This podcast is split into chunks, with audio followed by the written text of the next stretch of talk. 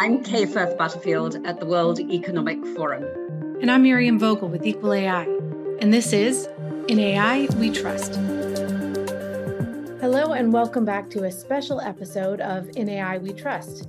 This week, I am so pleased to be joined by three guests who were all participants in the Equal AI Responsible AI Summit in DC that we've been talking about. The summit, as you know, is a culmination of the badge program for senior executives. And during the summit, responsible AI leaders came together to align on standards and best practices for a responsible AI governance framework. We were privileged to have these discussions with leaders across the US government, including the State Department, Representative Jay Obernolte, Representative Don Beyer, and Representative Ted Lieu, and others who really helped inform our conversation. And in fact, I'm joining today from the site of our summit, the House at 1229, which has really helped facilitate great conversations for us and many others. We shared our findings and best practices in a white paper that was recently published and can be found on our website. So we are thrilled to talk to three of the co-authors here, Mike Tang, Catherine Goetz, and Diya Wynn on this show. Mike is the Associate Director of Responsible AI at Verizon and has more than a decade of academic and industrial experience in machine learning, natural language processing, and big data technologies. Catherine is the global head of inclusion strategy at LivePerson, and prior, she was a senior manager at T Mobile an associate director at the University of North Carolina at Greensboro, and a consultant at the Milken Institute of Public Health in George Washington University.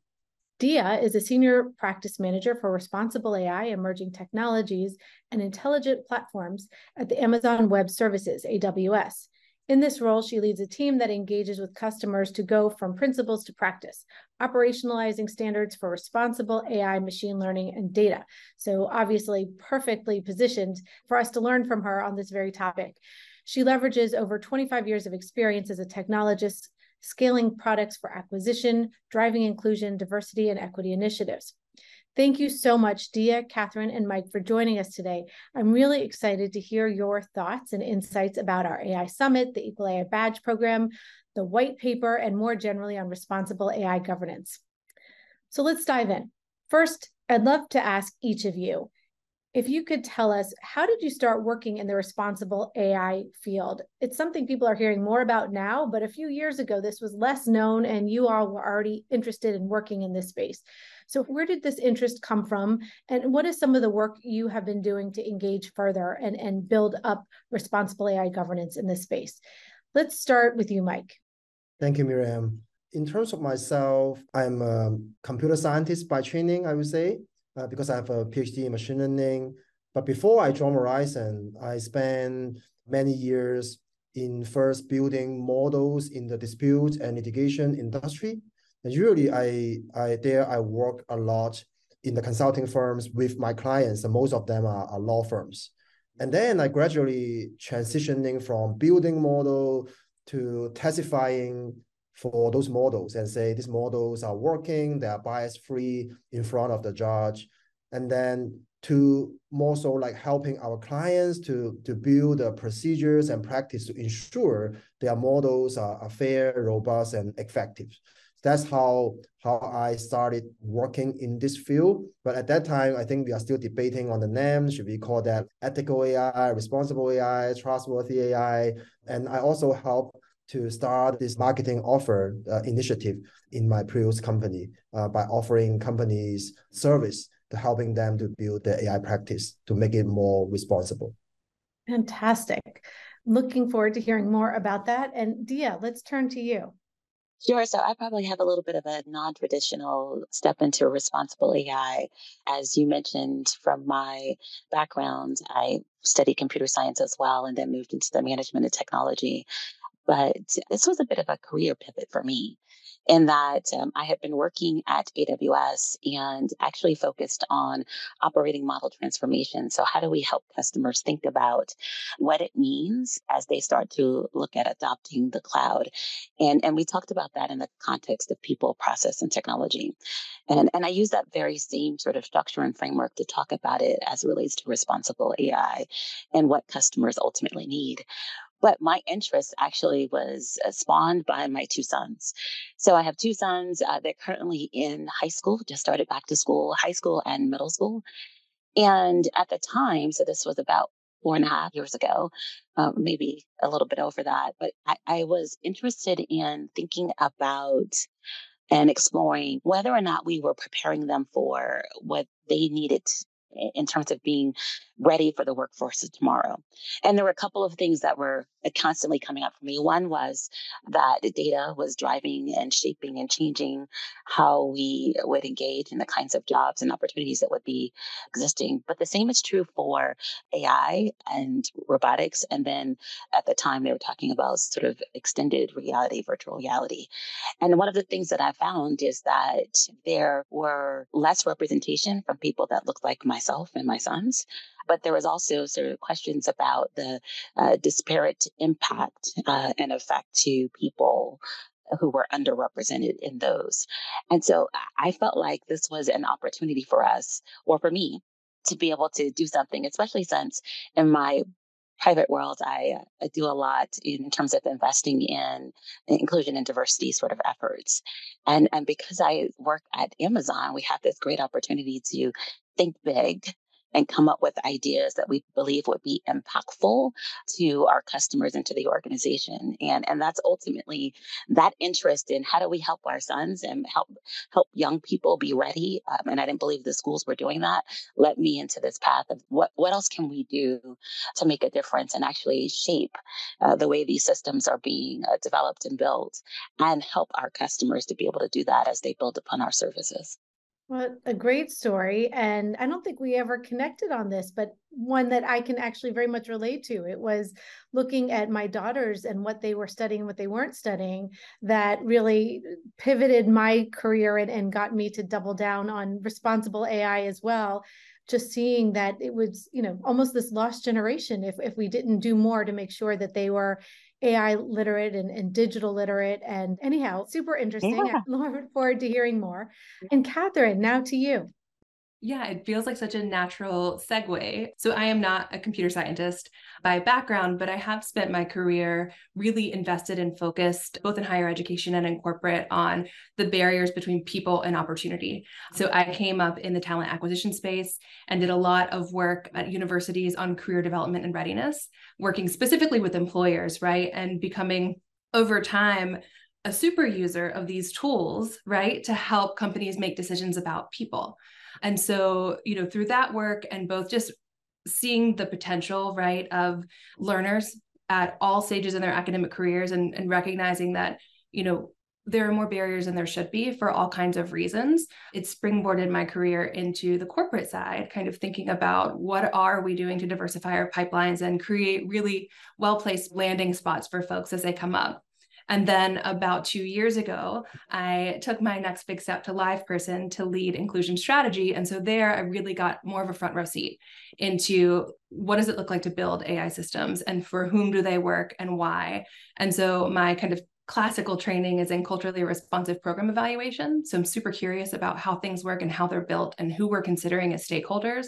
And so now in my current role, I have the good fortune to work with our senior leadership teams and a number of folks across the organization to start to make sure that we're really broadening our definitions of stakeholders as we build and deploy AI systems for consumer facing brands. So interesting. Thank you, Catherine. And what a nice representation of what we know about the field of responsible AI. It is people from all different backgrounds who had some kind of aha moment that could have come in their work, in their private life. But that's, I think, part of what makes this field so strong and effective is that it's bringing together the different perspectives. As I got to enjoy firsthand in our badge program and discussions with you and in our summit. So let's dig in on that you all are very busy. You have not a lot of spare time, and yet you chose to participate in this badge program over seven months. And then to really spend a, a day with us digging down and working on a following white paper from the Equal AI Summit in DC. Can you share with our listeners why did you decide to take the time to sign up for the badge program? What did you get out of it, and and why did you decide to do the same with the summit? And and what were some of the big takeaways for you from the summit? So let's mix it up. This time, let's start with Diya. Sure, thank you. Well, one of the things when I was first starting into uh, responsible AI, there wasn't much out there in the way of courses, content. Of course, there was things that you could find from a research perspective, but there wasn't, you know, course content necessarily or classes that that you could engage uh, to learn more. So i spent a lot of my time reading research in addition to the studies that i did just in terms of learning on my own so that said, I'm always fascinated in looking for uh, what are other people doing in the way of evolving and developing content now and courses. And the other part of that was that you know we recommend as part of the strategy for our customers to think about education as a key component of that. And so understanding what's available and and exploring that so that I could make recommendations for other folks was some of the motivation for me. And of course, it's great to be able to, and, and this is what I found the most valuable, as you were describing, uh, Miriam, the, the opportunity that responsible AI provides in bringing together multiple stakeholders across different backgrounds. Um, that's so important in the perspective that they bring. And that was one of, I think, the, the, the most instrumental pieces of the program as well, is that we actually got to experience that and unpack uh, some of our individual uh, backgrounds and expertise, having the opportunity for that to all come together in a way and test out some of what we've been doing, validate some of our approaches, but also hear and get perspective from others that could be useful as as we continue to to practice. Well, and I hope you did find it useful. And so, Mike, I'll turn to you if you want to say more about perhaps the summit or, the, or your experience with the white paper. Yeah, I, I first I agree with everything that Diya just mentioned, 100%. And from my perspective, because responsible AI is a brand new field, and there are no clear instructions that once you follow, once you do, then you're 100% covered, right? So instead, it's quite the opposite. There are many new developments in the responsible AI field and new developments in the AI field, and many research depth from my perspective. And then companies are also in different level of maturity. So I think personally, I, I, I believe in proactive risk management, sharing best practice among each other and learn from each other. And also collectively, we figure out the best path forward. I think that the summit really provides the opportunity for companies share similar views to get together, to sync up, to discuss and learn from each other. I think that is the only way to, to move this field forward. And I think we will come up with much better approach than just individually trying to figure out what's the best thing to do. So well said. This is definitely something that we need to do collectively, all hands on deck and, and with multi stakeholder perspectives, as you and Diya both said. Catherine, how about you? Yeah, I mean, I think that I was eager to join the badge program primarily because I knew that my perspective was one that could add value but i i didn't necessarily have access to conversations that were happening in other places in the business or other places in other companies that were tackling this. So i really wanted to kind of start to hear and understand the language that people were using from a technical vantage point or from a legal or policy based vantage point. And so it just gave me such a useful and really kind of full understanding of the enormity of the work that's happening across the company both you know that would be true and relevant in my own organization but also this kind of informing um, industry best practice. And the reason that I think the summit was so important to not only participate in, but also would be like the reason I'd encourage other people to attend as well in future cohorts is in addition to what Diya and Mike certainly shared, I think having the opportunity to be in community with other people who you have spent time with that you've kind of developed trust and and can lean on their expertise is so valuable because there are so many times especially in our organization where we're you know convening a steering committee and we're having those conversations about how to tackle something. And so to be able to reach to a group that you know has done this you know, although in their own context, it can give you some of that insight that you can trust and kind of use in guiding your own organization's next steps is a really, really valuable thing. And it's just, it's also wonderful to just hear from so many thought leaders in such an emerging space. So it was a fabulous experience. Thank you so much for sharing your thoughts on it. You know, I think the community part we at Equal AI enjoy it so much as well, in addition to what it sounds like our, our participants and other community members do. It's interesting because when we started the badge program, it was really to help align on best practices. You know, companies were saying, I want to be a good actor here, but there aren't clear national or international standards to follow. So what do I do? Which we, of course, sympathized with and tried to quickly find the best thinkers on this to come together for our program.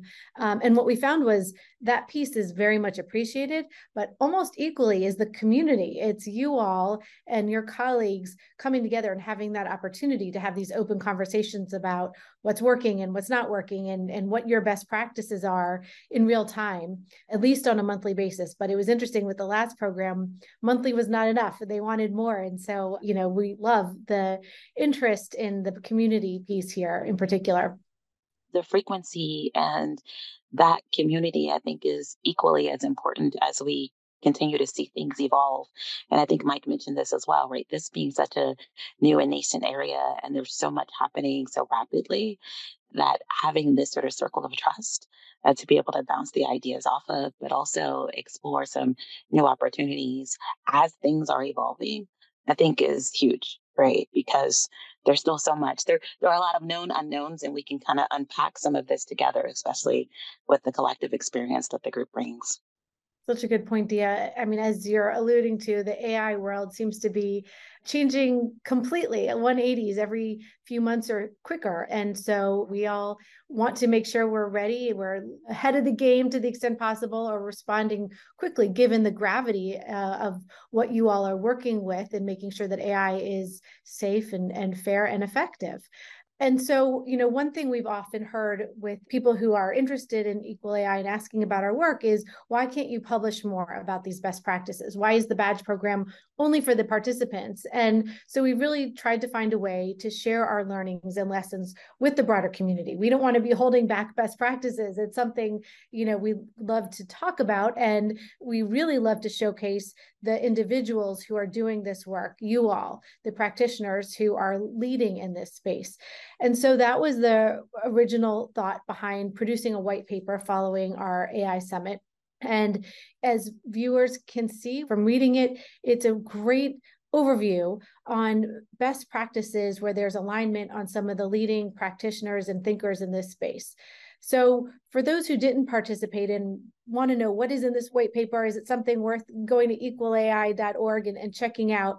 What would you say are some of the biggest takeaways and what's the target audience and why should they be reading this white paper? This time, let's start with Catherine. Sure. First and foremost, the reality is that nearly every company is a technology company today, right? And so that means that all people are going to be influenced in one way or another by the innovation of AI. And that makes it a really important conversation to hold as mainstream as we do things like security, right? So, in terms of like who should be reading this paper, I think every organization would find a lot of value in the contents of the white paper the thing that I think is most useful about it is it's really practical, right? And so, one of the things that's super important about multi stakeholder engagement is that we're all speaking kind of different, you know, functional languages. And so, oftentimes, I noticed that as I was approaching these discussions, we were talking about really technical material, which is wonderful and really important and is often you know at the crux of a lot of the how that underpins responsible ai work but it's also equally as important that it's accessible and consumable. And so the white paper does such a good job i think of just kind of mapping out a step by step of how an organization can get started. And you know it makes it really easy for organizations to see themselves in that work regardless of how mature their processes may or may not be Thank you, Catherine. It's so helpful to hear your input on what it was and, and, and what you got out of it. And you raise a really important point. We all talk about needing to have multi stakeholder conversations, but there are many challenges. And one is common language and common understanding of a process and a framework. And so hopefully this will, will help facilitate some of those conversations. But you know, that is certainly a challenge that companies need to think through. How about for you, Mike? What were some of the big takeaways? Who should read the white paper and why? Yeah, I think the white paper is a very good starting point if anyone trying to think about how to start building an effective AI governance program from scratch, right? Because everybody has their own bias and, and blind spot. Sometimes it's hard to think comprehensively and, and keep track of everything. However, if you look at the white paper, it, it hits all the key points like the values, the principles, the governance structure. Those are the, the bone for an effective governance program. So I think for company, if you're new to this topic and thinking about building the program, I think that is a must read. Even though you're already, like many of us, are already on this journey in building out the program, I think the white paper can help you to, to calibrate your approach, to understand how, how your peers in, in other companies are approaching that so that help you to uncover some of the blind spots and build a more uh, robust and comprehensive program. So I see a lot of benefits from that white paper. Terrific. Thank you, Mike and Diya. Over to you. I don't disagree with anything that's already been said. I think that this uh, paper is, is certainly accessible. And, and I agree uh, with the comment that Christine made about the fact that folks often approach this conversation from a technical perspective.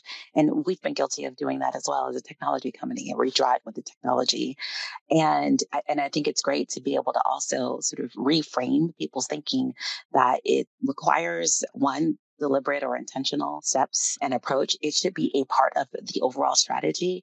And that this is not just a technology solution alone. And I think the document does a great job and being able to outline, you know, the other considerations that aren't just technical that need to be a part of the organization's approach to responsible AI.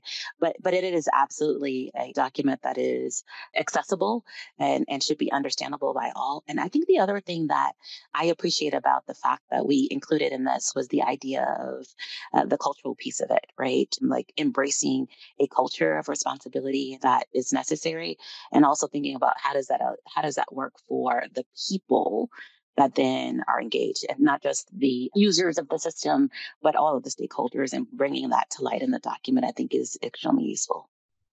Yeah, that was interesting. I mean, a constant drumbeat in the program, which again, I don't know that we started off focusing on that, but it certainly became a through line in our discussions was culture. There has to be a culture of responsible AI, meaning a responsible uh, focus, a focus on making sure that uh, your actions comply with your values, support your values, are not impeded by your AI technology or other actions. That certainly came through loud and clear, as well as the focus on trust building, which obviously is hand in hand with having a trustworthy culture. So I think it would be helpful for people to have a real world example and i'll let you all jump in as you're so moved to speak because i think you know sometimes reading these frameworks and principles and values it looks fine, makes sense on paper, but it's the real world examples that we get to talk about the badge program and, and in our community uh, that really bring to life what some of the challenges are, what some of the benefits are of this deeply important responsible AI governance work. Would any of you be willing to share a real world example to illustrate what responsible AI looks like, what the benefits are, what the challenges are? I can jump in here and and, and I, will I'll give this from a, a, couple of perspectives. One is um, I'm fortunate to be able to work with a number of uh, companies or have engaged with a number of companies. And, you know, although we talk, and certainly as practitioners, we talk about responsible AI quite a bit, not everyone sees the same value around responsible AI initially, right? And and so so you know I've had an opportunity to work with um, a, a, company in the financial industry, and uh, and they were one. I think the chief data officer was certainly aware. Right and conscious of the value and importance of responsible AI, but felt like that wasn't necessarily integrated into the organization as a whole that that all of his developers uh, his his data scientists and everyone else didn't necessarily see the potential uh, impact and uh, some of the challenges that not paying attention to responsible ai might bring. And so while this is somewhat simple i think this is going to double down uh, on one having a strategy and two um, education. And so for him, it was how do we now increase uh, the awareness of our respective teams um, and everybody that's a part of the development process and, and we sort of elevated his thinking to not just the development process but everyone who's responsible for the evolution of the product itself uh, to be engaged and so that meant that we started off working you know on role based learning at different levels to be able to elevate their awareness to the kinds of questions that they should ask and then where their responsibility might lie within that overall process. So, you know, a data scientist might be, you know, employing certain tools in order to be able to detect for bias, but then, you know, our product manager is actually, you know, employing some other approaches so that they can make sure that they're not only thinking about the customer um, and other stakeholders, but also thinking about and like using, for instance, anti personas in order to unpack the the users or the stakeholders they intend not to serve so that they can get at unintended impact. And so this was, you know, one, a strategic sort of uh, initiative that reshaped a communication plan, reshaped education um, for their users across the different uh, parts of the machine learning lifecycle, their product lifecycle, and actually help them to, you know, infuse responsibility into their process. Awesome. Thank you, Diya. I can add another example, just, for example, like related to Gen AI, right? So I think a lot of companies are um, originally they are very hesitant to use generative AI at the first place because it's just full of uncertainty and unknowns. And and you see the release of ChatGPT, and then later it was banned by some companies and organizations for very legit reasons because people are not sure the risk related to the tool but at the time that they it is released. But on the other hand, if that is the case, then it will be very difficult to fully leverage the power of AI and technology. So I think, fortunately enough, at Verizon because we have already stood up the responsible AI program and then building our process and, and then bringing the teams together so that we we can then uh, relatively easier for us to adapt our workflow to the generative AI to to proactively manage the Gen AI related risk, right? That, that allow us to really explore uh, Gen AI solutions responsibly. Now people knows there's a model governance process, there's a way to bring to the table uh, all the experts from legal, risk, security, and then also uh, responsible AI to vet the solution. Then they feel a lot more comfortable to start exploring uh, Gen AI solution. This won't be possible if you don't have an effective governance program in place. Absolutely, no question there. Thank you, Mike. And I would offer just briefly. So, one of the things that's been really interesting to me and has been, I think, will continue to be a bit of a, a, challenge, right, as we mature our processes, but is also such an important opportunity is because of the type of solutions that we build, we don't necessarily control all of the ultimate use cases, right? And so, when we think about user testing and how do we make sure that we understand how and in what ways this is either advancing equity or fairness or could potentially be harming someone, it's just a very big it's a big playing field because the use cases are really really vast. And what we have talked through and I, I would be certain that our technical teams are finding is that it creates this really important opportunity to kind of collaborate and co-create with our customers because together they know best how they want to serve their customer using our products and tools. And it gives us kind of the real tangible examples and the data to support that right to do user testing that actually makes a difference, right? Because we don't necessarily build the we will, we won't, we shouldn't and put that onto customers, but it gives us a chance to kind of come together and say, how should this work? And what do you want this to look like? And I think it reinforces trust and holds us additionally accountable, right? Because then our customers expect that from us. So we think, although it's challenging because there's such variety in our customers and the use cases that, that they need, it also gives us a really good opportunity to collaborate. Awesome. Well, thank you for sharing what you put into the white paper, what you got out of it, and, and how this work looks in, in real life. But we know that participating in the badge community, writing the white paper, they're important steps, but certainly not the end of our efforts. There's still a lot of work to be done. Would any of you mind sharing what you have next? What what's on tap for you next in terms of your responsible AI work? Professionally or personally, what do you see as the next step for you in achieving responsible AI governance? Let's start with you, Diya. This is an interesting question because we were just mentioning how technology is advancing so quickly. And so, what is in front of us in some ways is unknown. I will tell you that we still, uh, it, it's certainly in my role at AWS, uh, we still have a, a huge commitment and focus on continuing around our strategy for responsible AI, which for us looks at you know four key areas and being willing to evolve and iterate right? And i think that's a key part of you know any responsible ai strategy that we need to continue to evolve iterate review improve as we see shifts and changes in technology and we unpack some of the existing issues or risks, but also uh, uncover some new ways to be able to address those. And then from a personal perspective, you know, I, I continue to look for opportunities for us to engage in these conversations because I believe that there is uh, not just a responsibility that tech or hyperscalers have in the way of um, being responsible, but that we all have a part to play in understanding um, one, the ways in which technology is used, but also advocating for the safe use of that technology and understanding what those implications are for us as everyday consumers, right? And so I look forward to being able to have conversations, just not in the tech space, but with nonprofits, with other organizations, in schools, and encouraging students as well uh, to seek opportunities to engage in the technology. They certainly are more open than others, but being willing to embrace AI because I think that, you know, this could very well be an opportunity to level the playing field and see more equitable outcomes for all. Great answer, Diya. I'd like to plus one on both parts of your answer. Catherine, how about for you? What's next?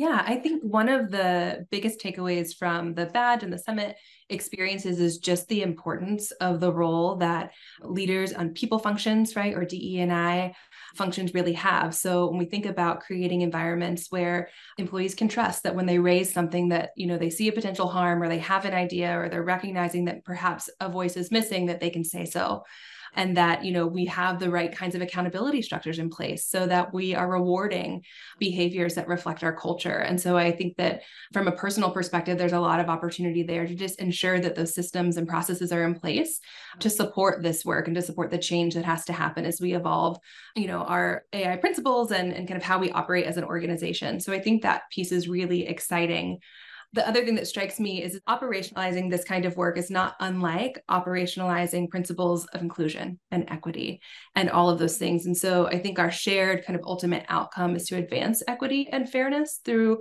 responsible AI, through inclusive cultures, all of those things.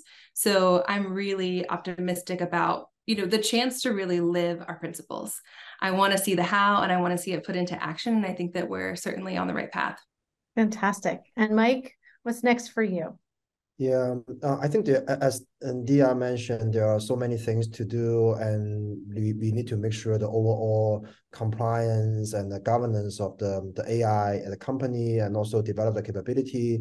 One thing I can share is that as Verizon is maturing our AI governance program, as we continue to optimize and, and mature things, we, we need to tackle how to measure our maturity and progress as we all know, the, the NIST framework define some goals that company need to achieve for map, measure, manage, and, and govern. And to us, those are the destinations, uh, those are the finishing line, those are those goals. But when we are moving from the starting point to the finishing line, we need to be able to tell exactly where we are and to quantify that to make sure we can always make progress and, and keep track of things. I think that is what we believe is very important and we are working on right now. It's more like a scoring mechanism to understand the maturity level of the company and, and, and make sure we are moving in the right direction.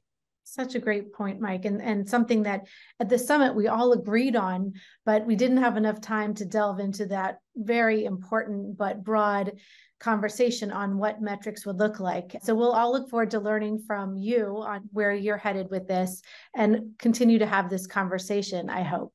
Well, I hate to wrap up this conversation because I know our listeners can learn so much from the work that you're doing and, and what you are bringing to it personally. But here we are. So I'm going to ask you the question we ask all of our guests, and that is if you had a magic wand to achieve responsible AI, what would that wish be? Mike, we'll start with you this time. Yeah, I I think for AI, although I don't have a lot of concern, but I still some concern regarding if AI is on the right path to become more sentient and understanding the world, so and so. Then you see many pioneers of AI express their concern through open letter and, and talks and, and so and so. So if that's the case, I would like to have a magic wand to put responsible AI in the DNA of AI, like basically teaching AI what not to do and how to do things more responsibly, and then follow the principles that are defined by human. I think if AI knows how to do that, then I will have, I will have less headache. yes, we'll put ourselves out of business. That's a great idea. And Catherine, how about you? Yeah, I was reflecting on this kind of after the summit as well. And there was something that is in the white paper, but also um, that was shared with us as part of the program that Cathy O'Neil offered to the group, which was for whom might this technology fail? And I just can't get away from knowing that if we were truly to ask ourselves at every place in the kind of multi stakeholder um, ecosystem that's leading AI governance, if we were all to ask ourselves that question, I think our outcomes would automatically be better. We would become more empathetic in our actions. And I think it would just take us quite far. So if I had a magic wand, I think that would be my wish. I love that. Channeling Cathy in, in our magic wand, and we'll all be in a better spot if that works. So thank you, Catherine. And Diya, how about you? So if I had a magic wand, I think that I would remove the unintended consequences of AI. There's so much that we don't know yet. And, you know, with every technological advancement, there is, you know, an opportunity for good as well as an opportunity for not so good or, or harm. And, and with every technological advancement, we've seen, you know, both at work. And and there's a bit that that we just don't know what this means right? We don't quite understand the ways in which reshaping and evolving how we engage in the world and how we interact is actually going to have an effect on us in the future. And I think that my, you know, my wish would be is to remove the unintended impact, the things that we don't know that likely will affect us later on. It's almost like, you know, taking um, medicine and, and knowing that there are side effects. Well, you kind of know the ones that are listed, but you don't know the other ones. And the long term use of a thing could have an effect. So, so being able to wave the magic wand and remove the unintended impact, because we're putting in the other structures in place to be able to address the things we know, the things that we don't know, the the, the long term effects that we can't quite see yet, that we need to find a way to better address. So that would be my wish. Such a great point, whether it's bias or discrimination or geography, age, challenges, or use cases that weren't originally envisioned. Uh, there's so many unknowns right now in AI. And I know you all try every day to imagine and future proof your AI systems. And it really is a privilege to work with you all as you are on this journey to make sure that we are all safer and that our AI serves us and doesn't compete with our values or challenge our values and our whole community benefits from your participation. So thank you for the work you do and thank you for participating in our badge program and our summit. And I'm so excited for others to learn from you in our white paper. Thank you all. Thank you for your leadership in creating this opportunity for us. Thank you for having me. Thank you all. Subscribe to or download our podcast on Spotify, Apple Podcasts, Google Play, or wherever you get your podcasts. We always welcome your feedback and if you like the podcast, please rate us or give us a review. To learn more or get involved, visit us at www.equalai.org and www.weforum.org. And a special thanks to NP Agency, without whom this podcast would not be possible.